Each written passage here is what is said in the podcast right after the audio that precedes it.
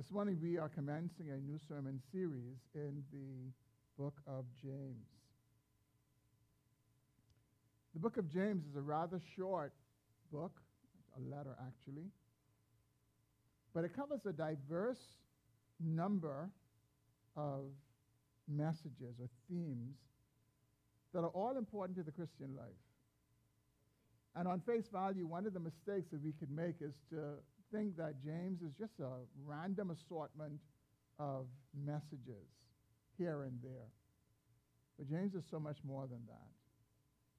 When we really look at the letter of James, we see a unifying theme in all that James has written. And that theme is that James calls those who profess to know Christ to demonstrate the evidence that they truly know Christ. That is the, that is the theme that runs through this book. That those who know Christ are to give evidence that they actually belong to Christ. James is very critical of a profession of faith that has no evidence that it is genuine faith.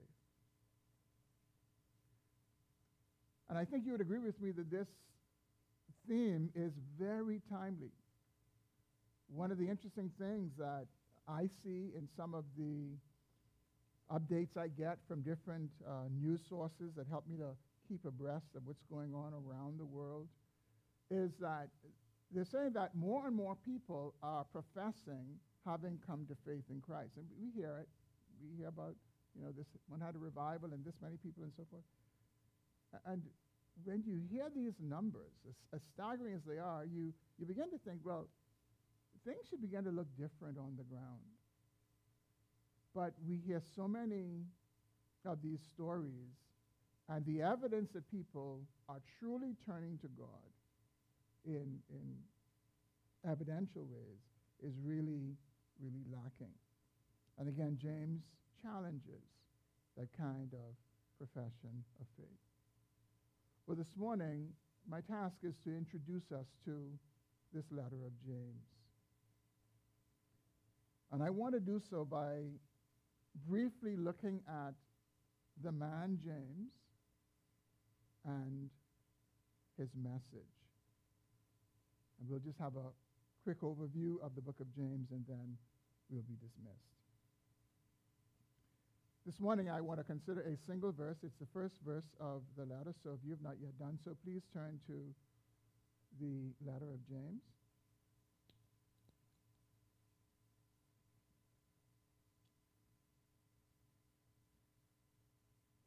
James chapter 1 and verse 1. James, a servant of God and of the Lord Jesus Christ, to the 12 tribes in the dispersion, greetings. Let's pray together. Lord, thank you for your word. Every word of it is inspired. And I pray that you would use this particular verse that we have just read to introduce us to this letter of James, to truly open our hearts to the message contained in this letter. We ask for grace, Lord, in this moment, on this first Sunday of the year, to hear your word as we should. Speak to us now. In Jesus' name. Amen. Commenting on James 1 1, theologian Douglas Moo writes the following Many readers skip the opening verses of New Testament letters, treating them as unimportant formal details. But this is a mistake. For the letter introductions usually contain more than names. They also describe the writer and the recipients in ways that provide us with important clues about the nature and purpose of the letter that follows. The introduction of James is no exception. Those are the words of a wise and experienced theologian, Douglas Moo. And so, taking his wise caution this morning, we don't want to skip over quickly this first introductory verse in the letter of James. Although it is a short greeting, it states for us the author's identity. It also reveals for us the author's humility. And then it also sets forth the author's ministry. And that's what I want us to consider briefly this morning those three aspects of this introduction. And so we begin with the first one, the author's identity. It simply says James. James was as common in that day, perhaps more common in that day than it is today.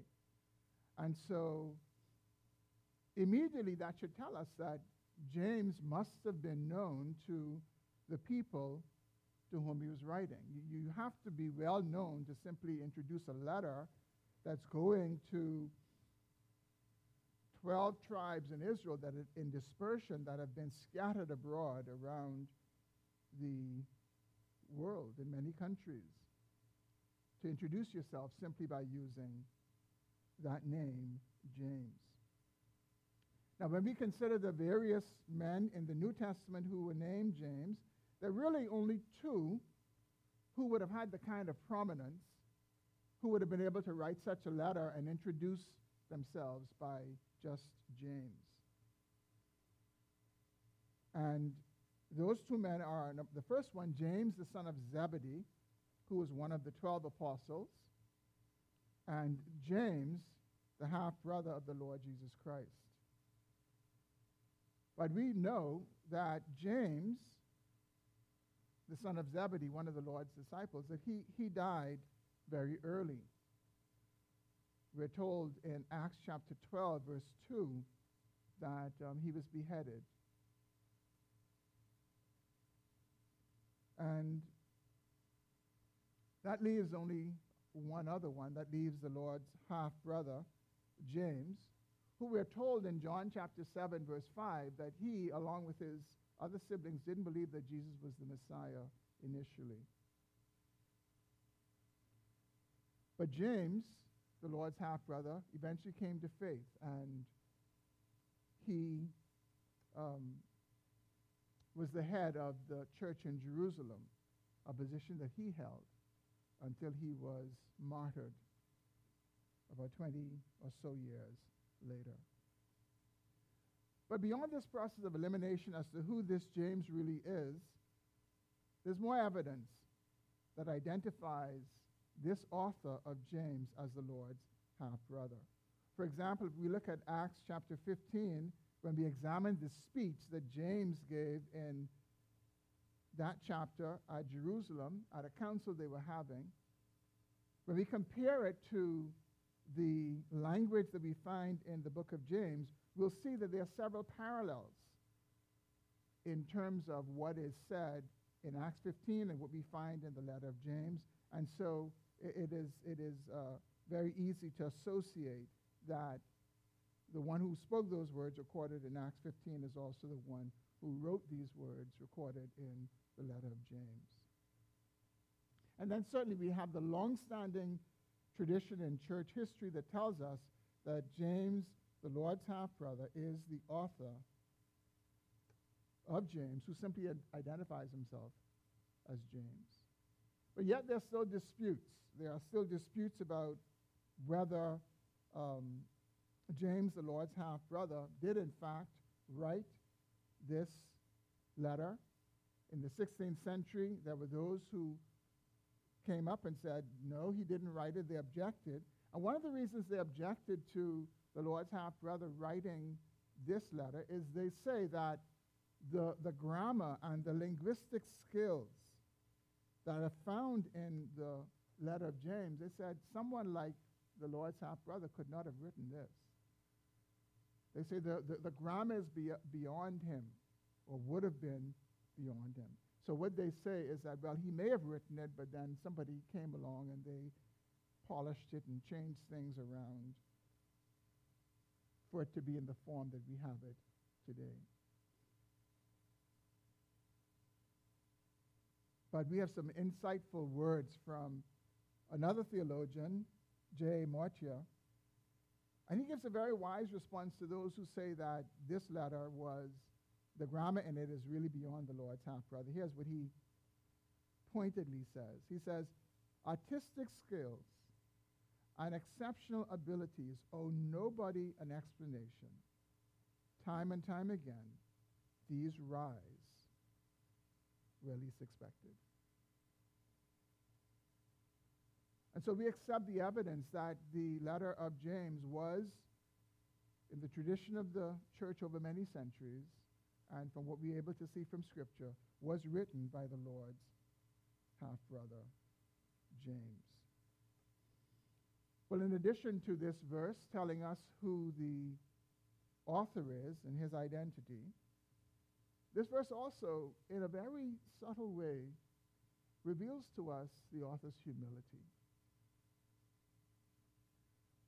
James shows his humility by the way he refers to himself. James refers to himself as a servant, or more literally, as a bondslave, a bondslave of God and of the Lord Jesus Christ. James chose the lowest form of slavery to identify himself with. And, and he, he, he knew what he was doing because, like, for us, we, we have one word, we say slave, but they had different kinds. This was a bond slave. This was the, the lowest form of slave. And James uses that word to identify who he was. And so here he is writing to all these churches, and he says, James, a slave, a bond slave of God and of the Lord Jesus Christ to the 12 tribes in the dispersion. Here he is, the Lord's half brother, an apostle, senior pastor of the church in Jerusalem. And yet he refers to himself by none of these titles, none of these associations. He doesn't say James the apostle, James, head of the church in Jerusalem.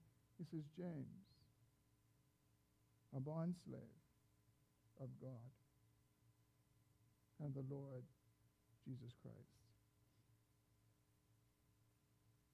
Brothers and sisters, this is so important we must not overlook it. James recognized that a slave's identity and dignity were not rooted in who he was or the way he was seen that slave's identity was connected to whose he was. It was rooted in who he belonged to. And that was true in, in slavery, that you had a position of esteem or less than esteem depending on who your master was. And therefore, in the divine scheme of things, James' function and his office were nothing compared to this fact that he was a bond slave. He was the slave who was a slave for life. And there was this ritual, this practice in the Old Testament when a slave had the opportunity to be free and he loved his master so much, he would say to his master, I, I don't want to leave you. And as testimony to that, the master would take the slave, he would take him to the doorpost of the house, and he would he would nail, he would, he would actually bore his heir, nailing him to the house, as it were to say, This is where you will forever be.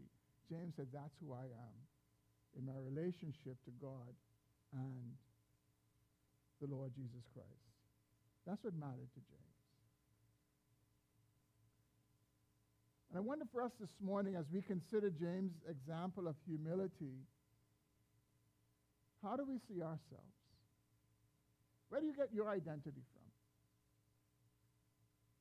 Where do you place the premium and the accent and the value?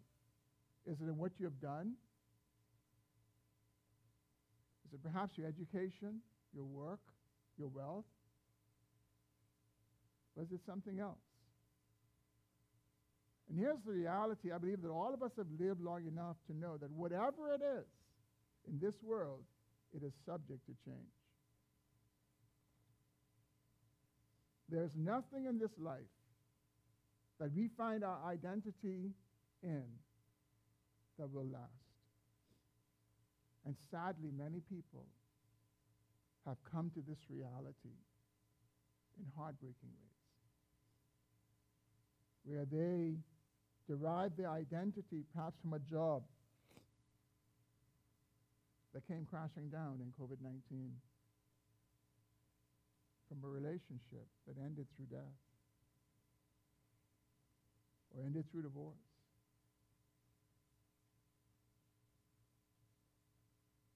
And friends, I think we need to consider this morning is our identity in Christ our greatest and most enduring treasure? Is it what we esteem the most? Or are we settling for these lesser, transient things and putting them above the fact that we who have trusted in Christ, we belong to him, we belong to him forever. We read it earlier in Romans 8 nothing separates us from the love of God in Jesus Christ. Nothing. And what a lasting identity it is to have. And here's the truth. To whatever degree this morning we can honestly within our hearts say that we find our identity in Christ, and that is our most lasting and valuable treasure. Friends, the only reason we can say that, if we do say that this morning, is because of the grace of God at work in our lives. Because left to ourselves, all of us would be doing what the world does. The world boasts in what it has and what it has accomplished. And left to ourselves, naturally, we would find our identity somewhere else. And so this morning, if you in your heart resonate to say that you have come to know that Christ is your lasting treasure, He is the source of your identity. That's an evidence of the grace of God at work in your life. Incidentally, one of the other objections that some have put forth as to why James did not write this letter, they say, well, surely if he was the Lord's half brother, he would have mentioned that in this letter. He would have said something about that. But what they miss is that James didn't because he was a humble man. And James didn't find his identity in the fact that he was related to Christ biologically. James found his identity in the fact that he was related to Christ redemptively, and he saw himself as the bondservant of God and of the Lord Jesus Christ. I remember a number of years ago, I heard of a story, a true story, of a man who began to feel uh, symptoms of a heart attack, went to uh, Princess Margaret Hospital, and he was taken uh, to the back rather quickly because of his symptoms. But they were busy, and so he was there waiting his, his turn to be served. And then I'm told that a lady came in and she noticed the man and she recognized who he was, and she shouted, she said, How could you all have this man waiting? And she began to explain to them who the man was and who he was related to. And most of the doctors were foreign, so they didn't know. But when they heard who he was related to, they all clamored to try to serve this man and to, to help him. But regrettably, he passed away because he evidently wasn't served in time, at least humanly speaking. But that man was a humble man. I think we all know that because most Bahamians, if they know a name, they push it. If they have a card, they, they, they use it. But this man was a humble man. He, like James, didn't just didn't push it. Didn't didn't say that he was the Lord's brother. He was a born slave. And that was what was most important to him. Well, third, and finally, this introduction to the letter of James not only states the author's identity and reveals his humility, but it also sets forth the author's ministry. His ministry is set forth in these words to the 12 tribes in the dispersion.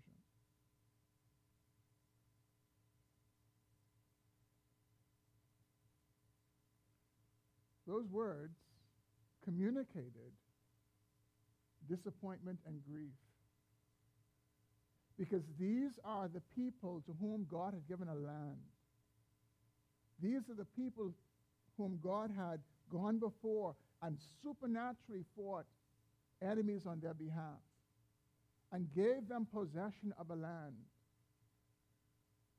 But because they were unfaithful and because they rebelled against the Lord, as the scripture says, the land vomited them out and they were scattered and they were dispersed.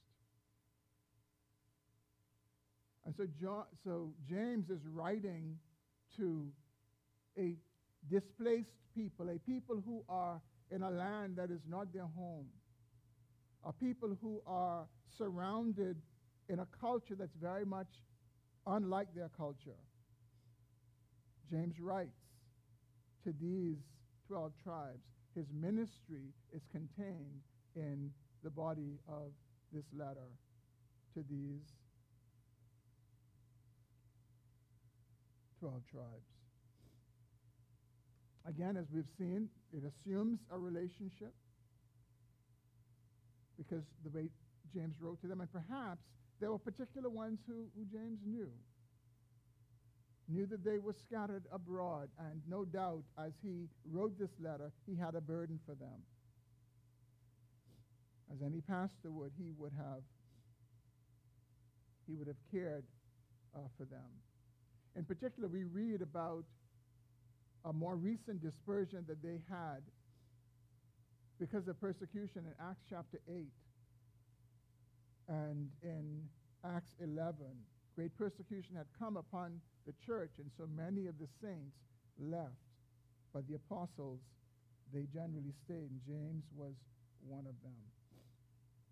Many who have analyzed this letter of James say that James reads more like a sermon,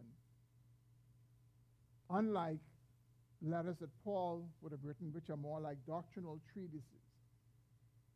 James wrote more like he was writing a sermon.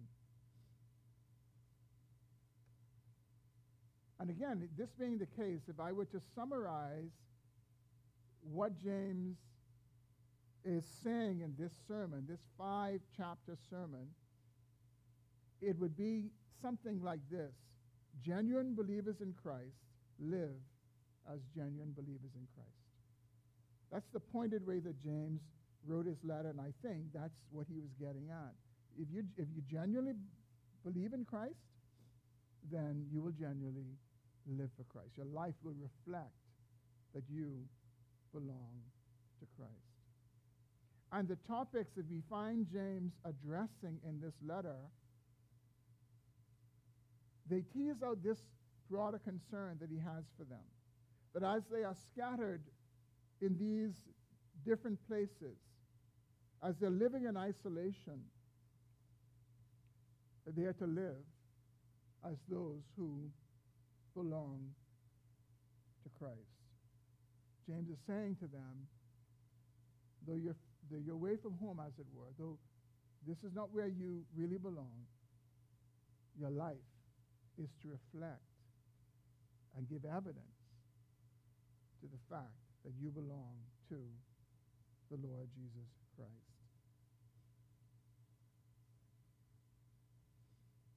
We'll be preaching 22 sermons from this short letter. It's a short letter, and that's a lot of sermons.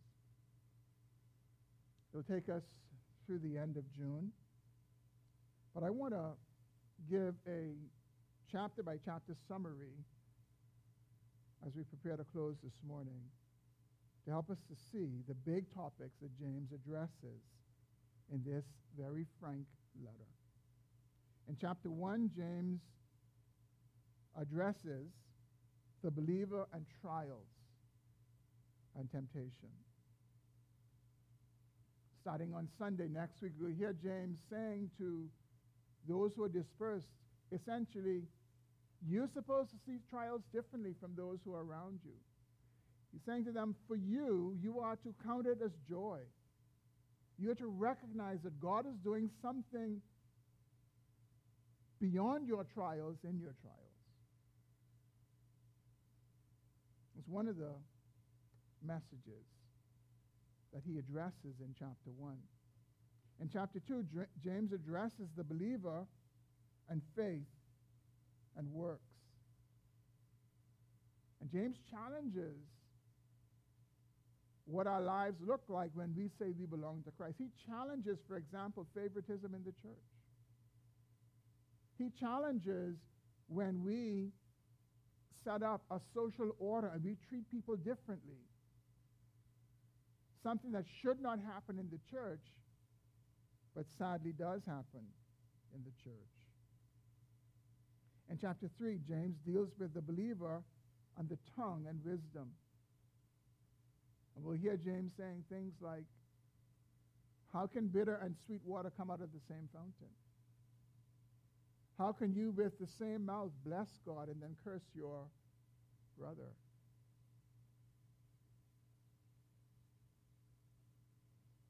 In chapter 4, James focuses on the believer and pride and humility. He addresses why we fight and have conflicts. Ask most of us why we're fighting and we have conflicts. We will give you the facts. James gets to our hearts. He says, No, it's not those facts, it's what's going on inside your heart. Many of us, no doubt, have plans for this year. James challenges that.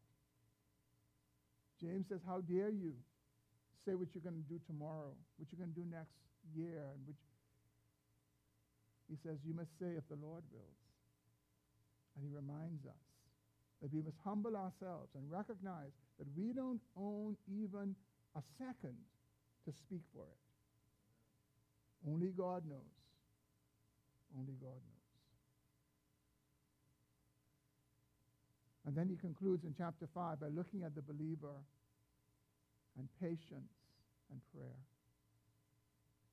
And he addresses, again at the end of the letter, something he addresses at the beginning of the letter this whole issue of suffering. And, and we read the book of James and we wonder how do people come away believing that the Christian life is a bed of roses? And that if you serve God, that you will not have trials and you will not suffer. James is not so. And so what James does is he doesn't spend time trying to get us to psych ourselves out so that we could somehow live above trouble and live against suffering, live above suffering. What he does, though, is he helps us to get a biblical perspective in the midst of suffering, how to be patient in the midst of it, how to pray in the midst of it. Friends, James had much to say to his original audience, and he has much to say to us. I pray we would hear it. I pray the Lord would so ordain it and allow that we would be together as we hear the message of James together. We who have trusted in Christ, we are very much like these to whom James wrote. We are in dispersion. This world is not our home. We are living in a hostile world, in a foreign land, away from the place where our true citizenship is. And our citizenship, Scripture says, is above. And the matters that were important for these Jewish believers to hear, in the context in which they lived, in the context in which they served God, they're important for us to hear in the context in which we live and in the context in which we serve the Lord. And so may the Lord help us to hear and heed the message of this amazing and challenging and honest book. James is the kind of friend you want. James is the kind of friend who will speak the truth to you in a very straightforward way that when he's done, you, not, you don't have to guess what he said. How many of you have friends or people in your life when they say things, you say, now, did he just correct me or compliment me? Um, it won't be like that with James. We will, we will hear in a very straightforward way the words of this book. And may the Lord help us to hear it, and may he help us to heed it. Let's pray. Lord, we pray this morning that you would help us to embrace the message of the book of James over the next several months. Lord, it is your inspired word. Your word endures. Your word is timeless. Help us to hear and heed the message of this book. We pray and ask in Jesus' name.